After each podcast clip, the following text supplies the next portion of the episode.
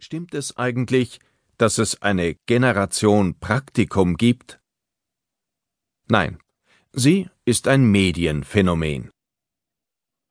Geprägt wurde der Begriff Generation Praktikum im März 2005 von der Zeit.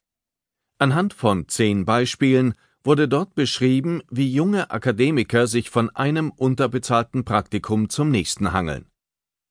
So treffend die Arbeitsbedingungen geschildert wurden, so sehr wurde das Ausmaß des Phänomens übertrieben. Im Jahr 2006 kam die Jugendorganisation des Deutschen Gewerkschaftsbundes, die DGB Jugend, zu dem Schluss, dass 86 Prozent aller Studenten nach ihrem Abschluss ein Praktikum antreten.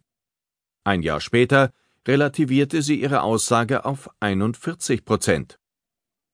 Im selben Jahr fand eine Studie des Hochschulinformationssystems HIS nur noch 14 Prozent Praktikanten unter den von ihr befragten Jungakademikern.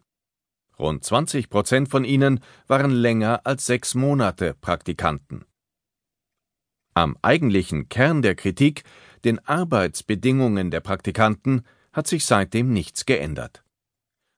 Laut dem Bundesministerium für Arbeit und Soziales werden zwei von drei befragten Praktikanten schlecht oder überhaupt nicht bezahlt.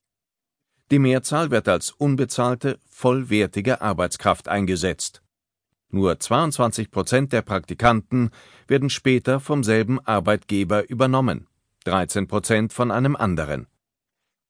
Den zehn ehemaligen Praktikanten des Ursprungsartikels geht es mittlerweile gut. Fünf Jahre nach Erscheinen haben alle einen festen Job gefunden. Stimmt es eigentlich, dass wer einmal seinen Job verliert, später immer weniger verdienen wird? Ja, das stimmt. Wer einmal entlassen wurde, findet zwar meist wieder einen Job, oft auch in derselben Branche, selten aber zum gleichen Lohn wie vorher. Untersuchungen des Instituts für Arbeitsmarkt und Berufsforschung IAB zusammen mit der Columbia-Universität haben gezeigt, dass selbst 15 Jahre später der einmal Entlassene noch 10 bis 15 Prozent weniger verdient als sein durchgehend beschäftigter Kollege. Stimmt es eigentlich, dass ältere Menschen und solche ausländischer Herkunft bei der Jobsuche benachteiligt werden? Ja, das stimmt. Die Lage hat sich zwar etwas verbessert, doch im Schnitt haben sie es noch immer schwerer. Einer OECD-Studie zufolge war die Arbeitslosenquote 2008 unter 55 bis 64-Jährigen hierzulande 1,5 Prozentpunkte höher als unter jüngeren Erwerbsfähigen. Allerdings hat sich der Abstand seit 1994 mehr als halbiert. Wer über 60 ist und einen Job sucht, der hat schlechte Karten. Entscheidend für bessere Chancen im Alter ist die Ausbildung. Ältere Akademiker sind beinahe ebenso selten arbeitslos wie jüngere. Bei Menschen ohne deutschen Pass ist die Lage durchwachsen. Zwar arbeiten laut dem Bundesamt für Migration und Flüchtlinge immer mehr Ausländer im deutschen Dienstleistungssektor.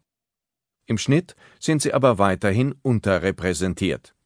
Ein türkischer Nachname verringert messbar die Chance auf ein Bewerbungsgespräch. Das Institut zur Zukunft der Arbeit hat bei Bewerbungen deutscher Studenten mit vergleichbaren Fähigkeiten die Hälfte der Namen durch türkische ersetzt. Die vermeintlich türkischen Anwärter wurden 14 Prozent seltener eingeladen. Bei kleineren Firmen waren es sogar 24 Prozent weniger. Stimmt es eigentlich, dass wir in einer globalisierten Welt leben? Nicht in dem Ausmaß wie gedacht.